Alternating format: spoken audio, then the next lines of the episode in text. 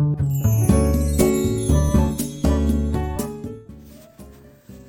い、おはようございます。愛知県岡崎市のオーラムという一人サロンで美容師をしています。カナダと申します。このチャンネルでは一人サロンのオーナー様やこれから一人サロンをするかもしれない美容師様のお役に立てそうな情報や、えー、大人の女性がより綺麗になれる情報を、えー、毎朝しちじに配信しています。えー、今日はですね、えー、美容室で技術を指定して、うん、なんか美容師さんに技術を指定するお客様、このことについて、えー、お話をしようと思います。技術を指定するっていう、お客様が美容師に技術を指定するっていうのがえどういうことって思う方もいると思うんですね。で、えーまあ、例えば具体例を言うと、そうですねあの、まあ、例えばすきばさみを使わずに切ってくださいっていう、これ結構多いんですね。すきばさみって、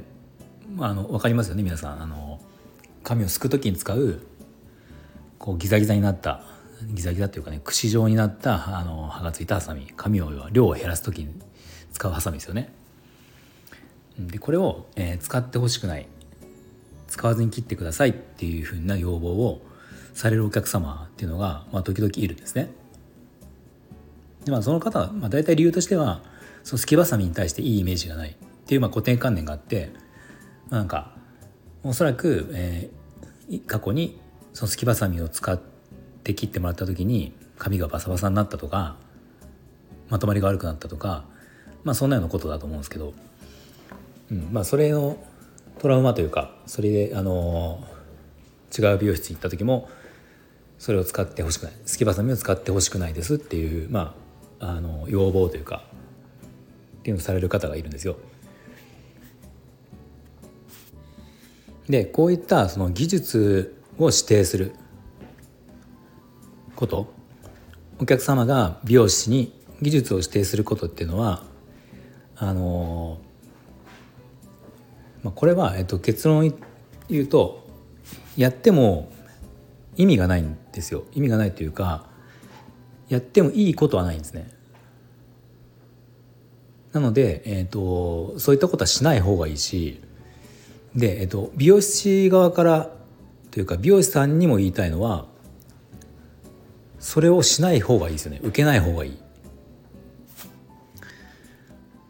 で、じゃあその理由を説明すると、えー、まずお客様が技術の指定をしない方がいいっていう話な、話なんですけど、まあ、これもさっきの例に基づいて言いますね。そのすきばさみを使わない、使わないでくださいっていうお客様の例で言って分かりやすいので、この場合あの、まあ、例えばそのある美容室でお客様がすきばさみを使ってほしくないですって言った時に、なので使わね、使わないでほしいですって言った時に、たまたまその美容師さんがすきばさみを使わないことを、えー、技術としてやってるならいいんですけど、そうじゃなくて、もともとその美容師さんがすきばさみを普通に通常は使う美容師さんだった場合、その美容師さんにすきばさみをじゃあ使わずにやってくださいって、えー、言ってやってもらったとすると、その美容師さんは普段は使ってるわけじゃないですか、すきばさみを。でその時にお客様の要望がそうだからっていう理由で、でそれをすきばさみを使わずにやったとしても、そういうやり方を結局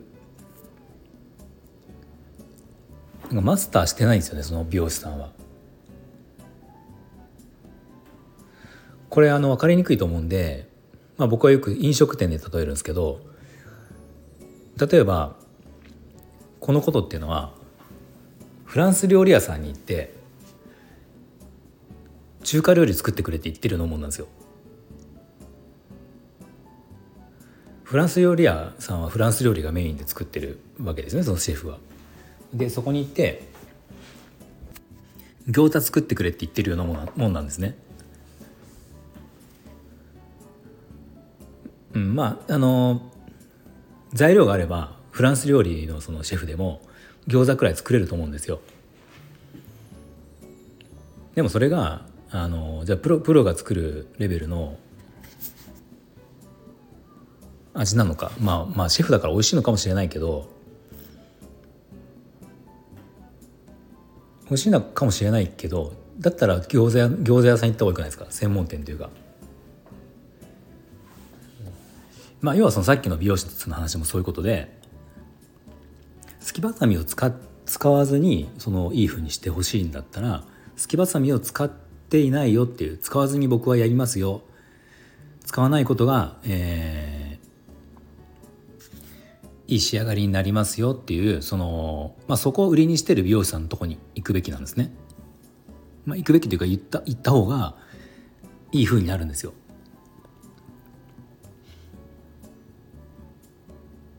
でこれ一方でその美容師さんに言いたいのは、でそのオーダーを受けてしまう美容師さんもいるんですよ。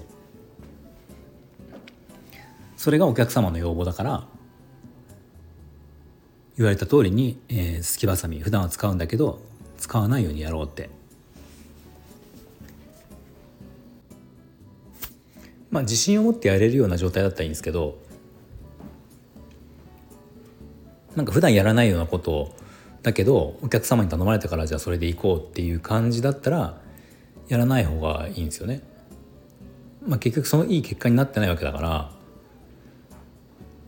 その、まあ、美容師からすればお客さんがやってって言ったからそうしたんだよなって思いながらも、結果でもお客様がそれで仕上がりが微妙と思って来なくなっちゃったら、まあ損するのはその美容師さんですよね。さっきの飲食の例で言えば、自分がフランス料理屋のシェフとしてそこに来たお客様が、あのー、今は餃子が食べた、食べたいから餃子を作ってくれって言われて作ることが、それがプロ意識なのかどうかっていう話なんですよね。でなんかその美容業界全体のことで言っても、そのなんかそれをやってくれたっていう、こうやって言ったらやってくれたっていう事実があると、そのやってくれたら、あ、言えばやってくれるんだっていう風なあの風潮にもなりかねない部分もあって、まあ、美容師さんの仕事がなんかあの、まあ、美容師の仕事ってサービス業、接客業でもあり技術職でもあるような感じですよね。これがなんかあのお客様の要望を聞きすぎてサービス業寄りに行き過ぎてる感じは僕はしてます。で特に一人サロンだったらあの、まあ、幅広く、幅広くやっていくような、えー、経営ではないので、まあ、自分はこうだよっていうことは常に伝えていかなきゃいけないので、まあ、そういった意味で、まあ、例えばねその、えー、さっきのすきばさみの話で言えば、すきばさみを使うっていう営業スタイル、カットのスタイルでやってる人だったら要望で使わないでと言われても、えーまあ、そこはきちっといや使うとこは使うしっていうことを伝えて、まあ、それでも来てくれるお客様に対応すればいいし、まあ、それが嫌だっていうお客様はまあその合わないわけなので来てもらう必要がないっていう、そのぐらいの感じでやっていかないと、えーと自分のそのお店に合ったお客様っていうのを獲得できないのかなと思います。でじゃ、えー、ちなみに僕なんですけど、僕の場合は、えー、実際は、えー、すきばさみは使わない方が多いですね。僕は使わない方が多いっていうだけで、ただまあ場合によっては使うし、もうその時によってあの一番ベストな方法を考えて使っやってるので、まあ、なのでお客様からその技術の要望があった場合はあのもうはっきりとその使う道具とかカットする技法に関しては、まあ、それは僕が全て決めることなのであの申し訳ないけどお客様のその要望技術に対して技術というかその、えー、道具とかね道具とか技法に対しての要望っていうのは、まあ、うちは一切聞けませんっていうことをもうはっきりと言ってますね。そうなので今は僕はすきばさみは使わないことが多いけど、まあ、もしかしたらこれが、ね、あの ごねん、ごねんぐらいしたらいっぱいすきばさみを使う人になってるかもしれないし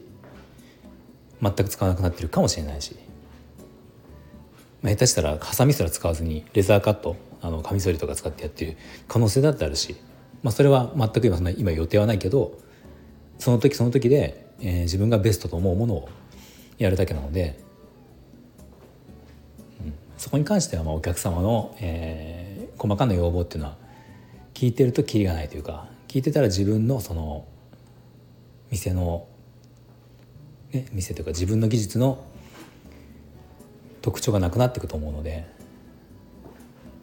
まあ、そこは一本芯を通してやった方が、